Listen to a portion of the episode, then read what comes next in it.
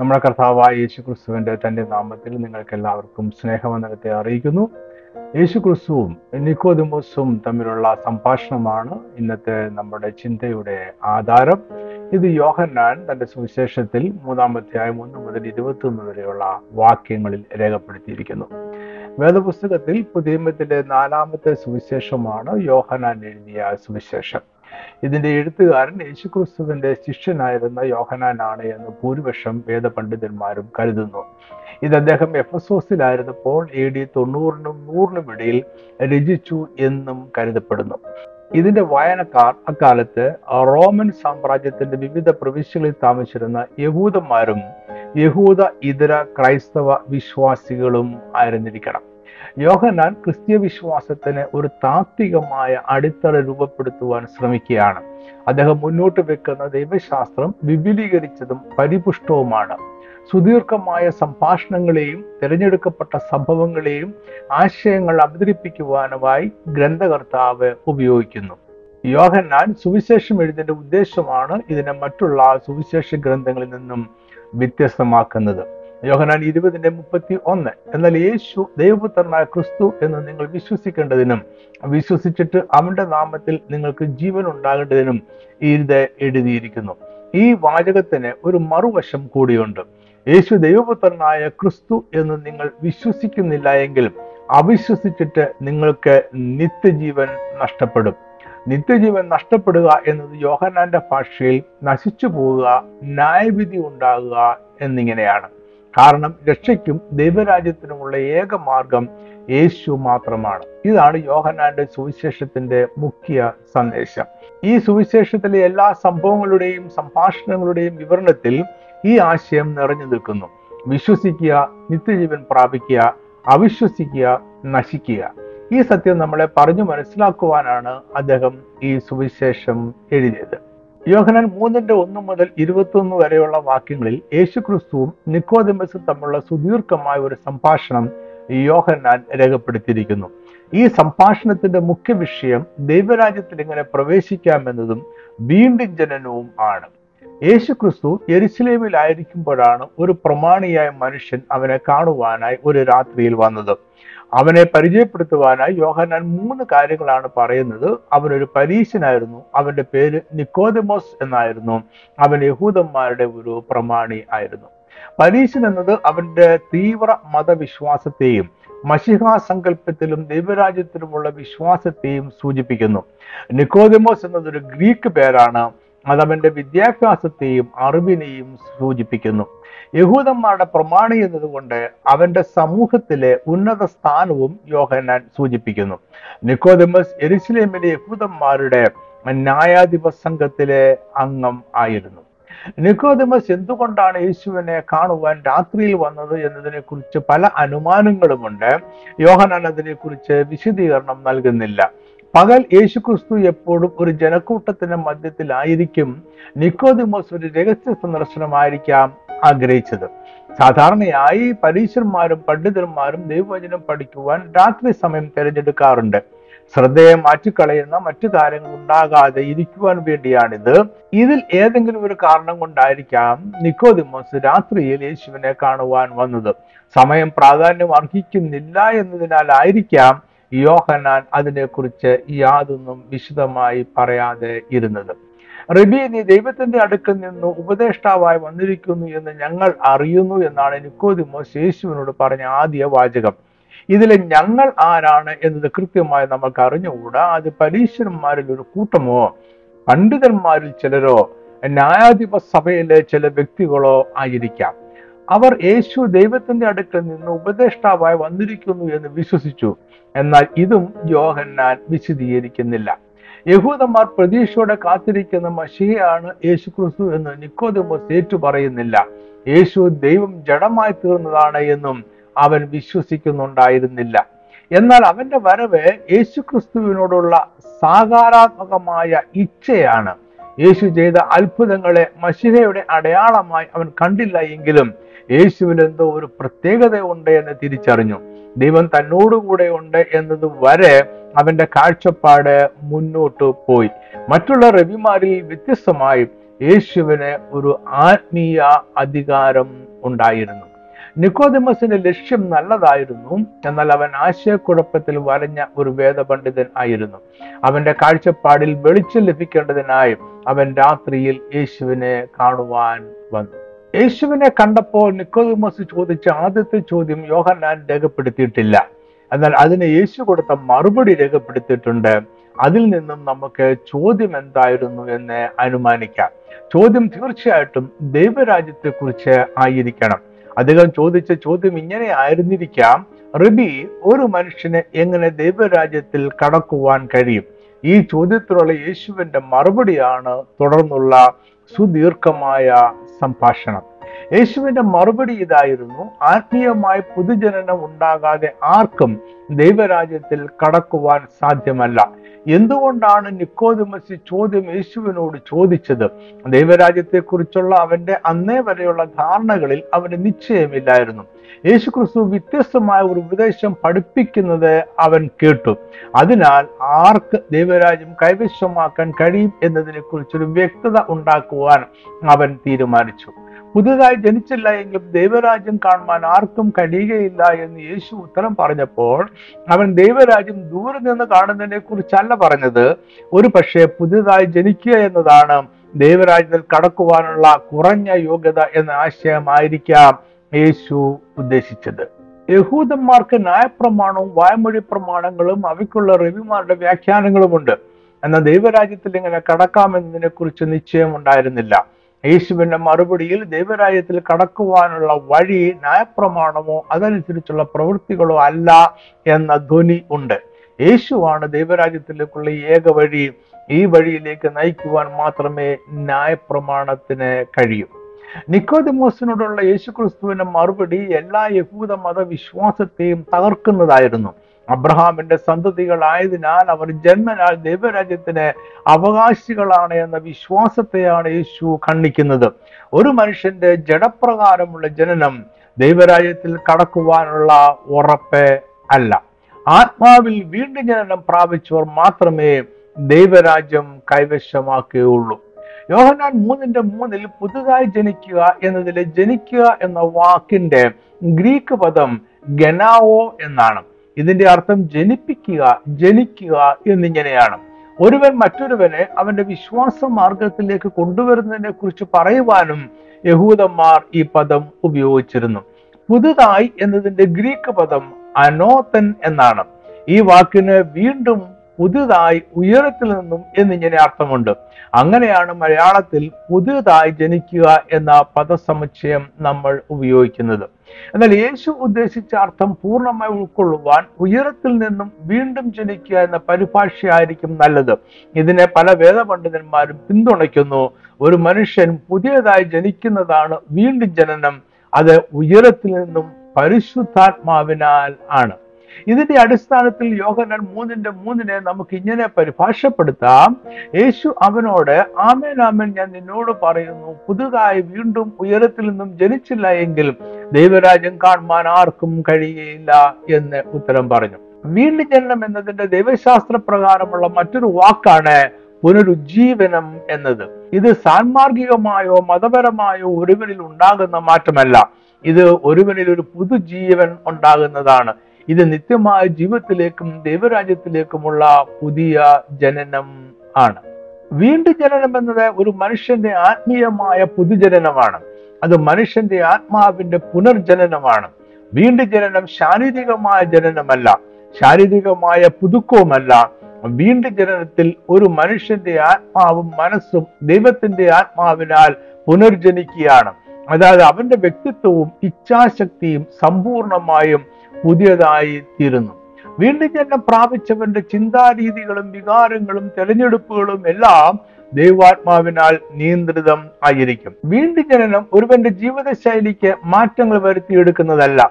പുതിയ ചില തീരുമാനങ്ങളോ അറിവോ പ്രവൃത്തികളോ വീണ്ടും ജനനം സാധ്യമാക്കുകയില്ല കൂടുതൽ നല്ലവരായി ജീവിക്കുവാനുള്ള പരിശീലനം നമ്മളെ പുതുതായി ജനിക്കുന്നവർ ആക്കിയില്ല. വീണ്ടും ജനനം ദൈവം ഒരുവനിൽ നിത്യജീവൻ പകരുന്ന സ്വർഗീയ പ്രവൃത്തിയാണ്. ഇതിൽ പാപത്തെക്കുറിച്ചുള്ള പശ്ചാത്താപവും മാനസാന്തരവും പാപക്ഷമയുമുണ്ട്. വീണ്ടും ജനനത്തെ സാധ്യമാക്കുന്നത് ഒരുവനെ രൂപാന്തരപ്പെടുത്തുന്ന പരിശുദ്ധാത്മാവിന്റെ ഇടപെടലുകൾ ആണ്. അതിനാൽ തന്നെ മതപരമായ ആചാരങ്ങളിലൂടെയോ ചടങ്ങുകളിലൂടെയോ പാരമ്പര്യ വിശ്വാസങ്ങളിലൂടെയോ ആർക്കും വീണ്ടും ജനനം പ്രാപിക്കുവാൻ സാധ്യമല്ല. വീണ്ടും ജനനം നമുക്ക് നമ്മുടെ മാതാപിതാക്കന്മാരിൽ നിന്നും പാരമ്പര്യമായി പ്രാപിക്കുവാൻ സാധ്യമല്ല. നമ്മുടെ മാതാപിതാക്കന്മാർ ഒരുപക്ഷെ വളരെ നല്ല ആത്മീയർ ആയിരിക്കാം. പക്ഷെ അവരിൽ നിന്നും നമുക്ക് വീണ്ടും ജനനം പാരമ്പര്യ അവകാശമായി പ്രാപിക്കുവാൻ കഴിയുകയില്ല. വീണ്ടും തികച്ചും വ്യക്തിപരമായ ഒരു തീരുമാനവും തെരഞ്ഞെടുപ്പും ആണ്. വീണ്ടും ജനനവും അതിനാലുള്ള രക്ഷയും ദൈവത്തിന്റെ ദാനമാണ്. അത് ദൈവകൃപയാൽ നമുക്ക് ലഭിക്കുന്നു. വിശ്വാസത്താൽ നമ്മൾ അത് പ്രാപിക്കുന്നു. മനുഷ്യന്റെ ഒരു പ്രവൃത്തിക്കും രക്ഷയെ സാധ്യമാക്കുവാൻ കഴിയില്ല യേശുവിൽ വിശ്വസിക്കുന്ന ഒരു മനുഷ്യന് നിത്യജീവൻ നൽകുന്ന ഒരു ദൈവിക പ്രവൃത്തി ആണ് വീണ്ടും ജനനം. ഇപ്പോൾ ഉള്ളതിനേക്കാൾ കൂടുതൽ നല്ലവനായ ഒരു മനുഷ്യനായി തീരുന്നതോ ഒരു പുതിയ തത്വശാസ്ത്ര പ്രകാരം വ്യത്യസ്തമായ ഒരു ജീവിതം ആരംഭിക്കുന്നതോ വീണ്ടും ജനനം അല്ല. നമ്മുടെ ഏറ്റവും നല്ല പ്രവൃത്തികൾ പോലും ദൈവം മുമ്പാകെ കറപുരണ്ട തുണി പോലെയാണ് വീണ്ടും ജനനം എന്നത് ഭൗതികമായ മാറ്റങ്ങളല്ല ആത്മീയമായ രൂപാന്തരം ആണ്. അതായത് നിത്യജീവൻ പ്രാപിക്കുവാനും ദൈവരാജ്യത്തിൽ കടക്കുവാനും നിക്കോദിമസിന് ന്യായപ്രമാണത്തെക്കാൾ അധികമായി മറ്റൊന്ന് ആവശ്യമാണ്. അവൻ പുതിയതായി ഉയരത്തിൽ നിന്നും വീണ്ടും ജനനം പ്രാപിക്കണം. വീണ്ടും ജനിക്കണമെന്ന് യേശുക്രിസ്തുവിന്റെ പുതിയ ഉപദേശം ഗ്രഹിക്കുവാൻ നിക്കോദിമസിന് പ്രയാസം തോന്നി. ശാരീരികമായ ജനനത്തെക്കുറിച്ചല്ലാതെ മറ്റൊരു ജനനത്തെക്കുറിച്ച് ചിന്തിക്കുവാൻ അവന് കഴിഞ്ഞില്ല. ഒരുവൻ ജനിച്ചു കഴിഞ്ഞാൽ അവന് വീണ്ടും ശാരീരികമായി വീണ്ടും ജനിക്ക സാധ്യമല്ല. അദ്ദേഹം യേശുവിന്റെ ഉപദേശത്തിൽ വല്ലാതെ ആശയക്കുഴപ്പത്തിൽ ആയി. അഞ്ചു മുതൽ ഏഴ് വരെയുള്ള വാക്യത്തിൽ യേശുവിന്റെ പുതിയ ഉപദേശത്തിൽ സ്തബ്ധനായി നിൽക്കുന്ന നിക്കോദിമസിനോട് അതേ ആശയം യേശു കൂടുതൽ വിശദീകരിച്ച് പറഞ്ഞു കൊടുക്കുകയാണ്. മൂന്നാം വാക്യത്തിൽ പുതുതായി ജനിച്ചില്ല എങ്കിൽ ദൈവരാജ്യം കാണുവാൻ ആർക്കും കഴിയില്ല എന്നത് അഞ്ചാം വാക്യത്തിൽ കടപ്പാൻ ആർക്കും കഴിയില്ല എന്ന് കൂടുതൽ വ്യക്തമാകുന്നുണ്ട്. ഇതിൽ ആശയത്തിന് വലിയ വ്യത്യാസം ഇല്ല. വെള്ളത്താലും ആത്മാവിനാലും ജനിച്ചില്ല എന്ന വാക്കുകളെ കുറിച്ച് വേദപണ്ഡിതന്മാർക്കിടയിൽ വ്യത്യസ്തങ്ങളായ അഭിപ്രായമുണ്ട്. യോഹന്നാൻ ഈ വാക്കുകളിലൂടെ എന്താണ് ഉദ്ദേശിച്ചത് എന്ന് കൃത്യമായി വിശദീകരിച്ചിട്ടില്ല. അതിനാൽ തന്നെ മുകളിൽ പറഞ്ഞ പുതിയതായി ജനിക്കുക എന്ന ആശയം തന്നെ ഇവിടെയും ആവർത്തിക്കുകയായിരുന്നു എന്ന് കരുതാം. വെള്ളത്താലുള്ള ജനനവും ആത്മാവിനാൽ ഉള്ള ജനനവും അർത്ഥത്തിലും പൊരുളിലും പ്രായോഗികമായും ഒന്നു തന്നെയാണ്. വെള്ളം യേശുക്രിസ്തുവിനെ ആത്മാവിന്റെയും നിത്യജീവന്റെയും അടയാളമാണ്. പുതിയ ഒരു ജനനം ദൈവരാജ്യം കൈവശമാക്കുവാൻ ആവശ്യമാണ്. ഇത് പരിശുദ്ധാത്മാവിനാൽ സ്വർഗത്തിൽ നിന്നും സംഭവിക്കണം. ഇത് മതാചാരപ്രകാരമുള്ള ചടങ്ങുകളിലൂടെയോ മനുഷ്യരുടെ നല്ല പ്രവൃത്തികളിലൂടെയോ പ്രാപിക്കുവാൻ സാധ്യമല്ല. ഈ ആശയം യേശുക്രിസ്തുവിന്റെ ഉപദേശങ്ങളുടെ കേന്ദ്രമാണ്. ഇതാണ് ആറ് ഏഴ് വാക്യങ്ങളിൽ യേശു വ്യക്തമാക്കിയത്. ജഡത്താൽ ജനിച്ചത് ജഡമാകുന്നു ആത്മാവിനാൽ ജനിച്ചത് ആത്മാവാകുന്നു. അതിനാൽ ഒരുവന് സ്വയം വീണ്ടും ജനിക്കുവാൻ സാധ്യമല്ല. അവന് വീണ്ടും ജനിക്കുവാൻ പരിശുദ്ധാത്മാവിന്റെ പരിവർത്തനം ആവശ്യമാണ്. ഇത് അവന്റെ നിയന്ത്രണത്തിന് വെളിയിൽ സംഭവിക്കുന്ന പ്രവർത്തനമാണ്. ആചാര അനുഷ്ഠാനങ്ങൾക്ക് ഇത് സംഭവിപ്പിക്കുവാൻ സാധ്യമല്ല. വീണ്ടും ജനനം എന്നത് ശാരീരികവും ഭൗതികവും സാൻമാർഗികവുമായ മാറ്റം അല്ല. അത് ന്യായപ്രമാണത്തിന്റെ അനുസരണമല്ല വീണ്ടും ജനനം ശാരീരികമായ ഒരു ജനനമല്ല. അത് പരിശുദ്ധാത്മാവിന്റെ പ്രവർത്തനത്താൽ ഒരുവനിൽ ഉണ്ടാകുന്ന സമൂലമായ മാറ്റമാണ്. ഈ മാറ്റം ഉയരത്തിൽ നിന്നും സംഭവിക്കണം. അതിനാൽ ജഡപ്രകാരമുള്ള അബ്രഹാമിന്റെ സന്തതി എന്ന പാരമ്പര്യത്താൽ ദൈവരാജ്യത്തിൽ പ്രവേശിക്കുവാൻ സാധ്യമല്ല. വിശ്വാസപ്രകാരം അബ്രഹാമിന്റെ സന്തതിയായി തീർന്ന വീണ്ടും ജനനം പ്രാപിച്ച പരിശുദ്ധാത്മാവിനാൽ പുതിയതായി ജനിച്ചവർ മാത്രം ദൈവരാജ്യത്തിൽ പ്രവേശിക്കും. യേശുവിന്റെ വാദം യുക്തിഭദ്രവും വ്യക്തവുമാണ്. എന്നാൽ നിക്കോദമസിനെ സംബന്ധിച്ചിടത്തോളം അത് സമൂലവും തീവ്രവും മതപ്രമാണങ്ങളെ ഇളക്കി മറിക്കുന്നതുമാണ്. യേശുവിന്റെ ഉപദേശം സ്വീകരിക്കുക എന്നത് മഷിയെക്കുറിച്ചും ദൈവരാജ്യത്തെക്കുറിച്ചും ഇന്നേ വരെയുള്ള അദ്ദേഹത്തിന്റെ എല്ലാ ചിന്തകളെയും പഠിപ്പിക്കലുകളെയും ഉപേക്ഷിക്കുക എന്നതാണ്. ഇവിടെ നിക്കോതിമോസ് ഗൗരവമായ ഒരു പ്രതിസന്ധിയിലാണ്. അവന് യേശുവിനോടൊപ്പം നിൽക്കുവാൻ കഴിയുമോ എന്നതാണ് ചോദ്യം. ഈ പുതിയ വെളിപ്പാട് അവന് സ്വീകരിക്കുവാൻ കഴിഞ്ഞെങ്കിൽ മാത്രമേ അവന് വീണ്ടും ജനനം പ്രാപിക്കുവാൻ കഴിയും. ഇത്രയും വിശദമായി പറഞ്ഞിട്ടും വീണ്ടും ജനനം എങ്ങനെ സംഭവിക്കുമെന്ന് നിക്കോദിമസിന് മനസ്സിലായില്ല. ഇത് എങ്ങനെ സംഭവിക്കുമെന്ന് അദ്ദേഹത്തിന്റെ ചോദ്യം യോഹനാൻ ഒമ്പതാം വാക്യത്തിലാണ് രേഖപ്പെടുത്തിയിരിക്കുന്നത്. എന്നാൽ ഇതിന്റെ ഉത്തരമാണ് എട്ടാം വാക്യത്തിൽ ഉള്ളത്. നിക്കോദിമോസ് ചോദിക്കുന്നത് എങ്ങനെയാണ് പരിശുദ്ധാത്മാവ് ഒരുവന്റെ ആത്മാവിന് പുതുജീവൻ നൽകുന്നത് എന്നാണ്. വീണ്ടും ജനനം എന്ന പ്രക്രിയ ഒരുവനിൽ എങ്ങനെയാണ് സംഭവിക്കുന്നത്? എന്നാൽ പുതുജീവൻ പ്രാപിക്കുക എന്നതിന്റെ ആന്തരിക പ്രക്രിയ മാർമികം ആയതിനാൽ യേശു ക്രിസ്തു അത് വിശദീകരിച്ചില്ല. വീണ്ടും ജനനം സംഭവിച്ചതിന്റെ അടയാളങ്ങൾ ഒരുവനിൽ ദൃശ്യമായിരിക്കും എന്ന് യേശു പറഞ്ഞു. അവന്റെ ആന്തരിക പുതുക്കത്തിന് ബാഹ്യമായ ഫലങ്ങൾ ഉണ്ടാകും. ഈ മർമ്മം വിശദീകരിക്കുവാനായി യേശു പ്രകൃതിയിൽ നിന്നും ഒരു ഉദാഹരണം ചൂണ്ടിക്കാണിച്ചു. യോഹനാൻ മൂന്നിന്റെ എട്ട് കാറ്റ് ഇഷ്ടമുള്ളിടത്ത് ഊതുന്നു അതിന്റെ ശബ്ദം നീ കേൾക്കുന്നുവെങ്കിലും അത് എവിടെ നിന്നും വരുന്നുവെന്നും എവിടേക്ക് പോകുന്നുവെന്നും അറിയുന്നില്ല. ആത്മാവിനാൽ ജനിച്ചവനെല്ലാം അതുപോലെ ആകുന്നു. ഇവിടെ കാറ്റ് എന്ന് പറയുവാൻ യേശു ഉപയോഗിച്ച ന്യൂമ എന്ന ഗ്രീക്ക് പദം തന്നെയാണ് ആത്മാവെന്ന് പറയുവാനും ഉപയോഗിച്ചിരിക്കുന്നത്. ഒരു വ്യക്തിയിലുള്ള ആത്മാവിന്റെ പ്രവർത്തനത്തെ നിക്കോതിമസിന് എളുപ്പം മനസ്സിലാക്കാൻ കഴിയുന്ന പ്രകൃതിയിലുള്ള കാറ്റിന്റെ പ്രവർത്തനത്തോടെ യേശു സാമ്യപ്പെടുത്തുകയാണ്. കാറ്റ് വീശുമ്പോൾ അതിനെ ആർക്കും കാണുവാൻ കഴിയുകയില്ല കാറ്റ് ഇഷ്ടമുള്ളിടത്ത് ഊതുന്നു അതിന്റെ ആരംഭവും അവസാനവും എവിടെയാണ് എന്ന് നമുക്ക് തീർച്ച പറയുവാൻ സാധ്യമല്ല. അത് എങ്ങോട്ട് വീശുന്നു എന്ന് നമുക്ക് പറയുവാൻ സാധ്യമല്ല. അതിനെ പിടിച്ചു നിർത്തുവാനും കഴിയുകയില്ല എന്നാൽ കാറ്റിനെ നമുക്ക് അനുഭവിക്കുവാൻ കഴിയും. അത് നമ്മുടെ ശരീരത്തിൽ വീശുന്നത് നമുക്ക് അറിയുവാനായിട്ട് കഴിയും. വൃക്ഷങ്ങളുടെ ഇലകൾ അനങ്ങുന്നതും ശിഖിരങ്ങൾ ഉലയുന്നതും നമുക്ക് കാണുവാൻ കഴിയും. അതിന്റെ ദിശ നമുക്ക് മനസ്സിലാക്കുവാൻ കഴിയും. എങ്കിലും അത് എവിടെ നിന്നും പുറപ്പെട്ടു വന്നുവെന്നോ അത് എവിടേക്ക് പോകുന്നുവെന്നോ നമുക്ക് അറിയുവാൻ കഴിയില്ല നമുക്കതിനെ അറിയുവാൻ കഴിയുമെങ്കിലും അതിനെ പിടിച്ചു നിർത്തുവാൻ കഴിയുകയില്ല എന്നാൽ കാറ്റ് വീശുന്നിടത്തെല്ലാം അത് ചില മാറ്റങ്ങൾ വരുത്തും. ഇതുപോലെയാണ് ആത്മാവിന്റെ പ്രവൃത്തികളും. പരിശുദ്ധാത്മാവ് എങ്ങനെ പ്രവർത്തിക്കുന്നു എന്ന് നമുക്ക് ഗ്രഹിക്കുവാൻ കഴിയുകയില്ല. വീണ്ടും ജനനം പരിശുദ്ധാത്മാവിന്റെ പ്രവൃത്തിയാണ്.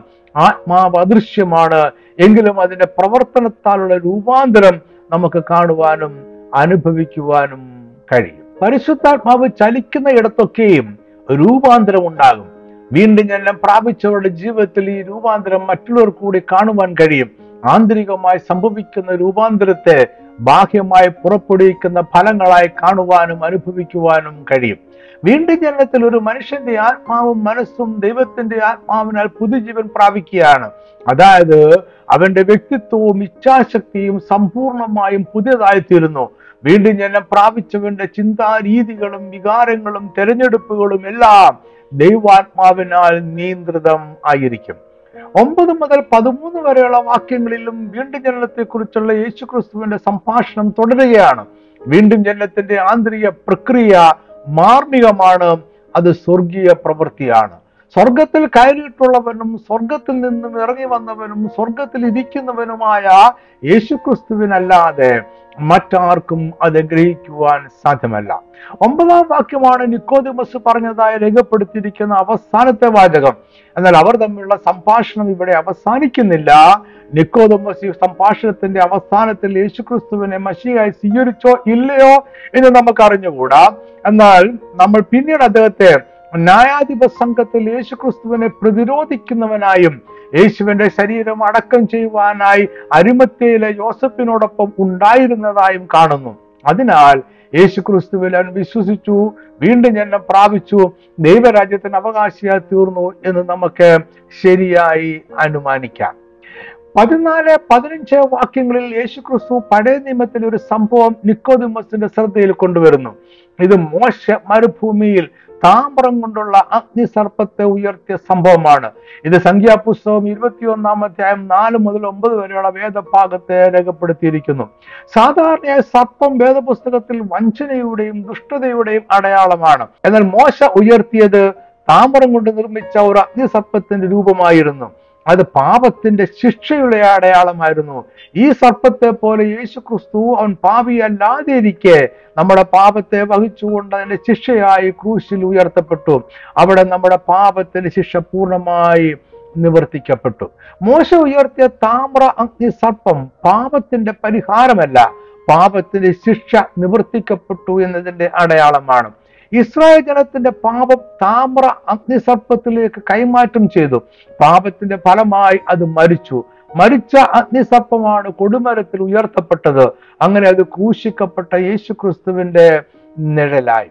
കൊടിമരത്തിൽ ഉയർത്തപ്പെട്ട താമര സർപ്പത്തെ നോക്കിയപ്പോൾ സർപ്പത്തിന്റെ വിഷം ഉള്ളിച്ചെന്ന് മരിച്ചുകൊണ്ടിരുന്ന ഈ ജനം സൗഖ്യം പ്രാപിച്ചു.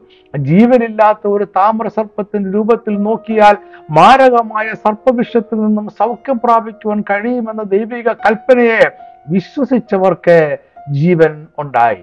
അവരുടെ പാപത്തിന്റെ ശിക്ഷ താമ്ര സർപ്പത്തിൽ പൂർണമായിരിക്കുന്നു. ഈ വിശ്വാസവും അനുസരണവുമാണ് അവരെ രക്ഷിച്ചത്. ഇസ്രേ ജനം വിശ്വാസത്തോടെ താമ്രസർപ്പത്തിൽ നോക്കി ജീവൻ പ്രാപിച്ചതുപോലെ ക്രൂശിക്കപ്പെട്ട യേശുവിൽ വിശ്വസിക്കുന്നവരും നിത്യജീവൻ പ്രാപിക്കും.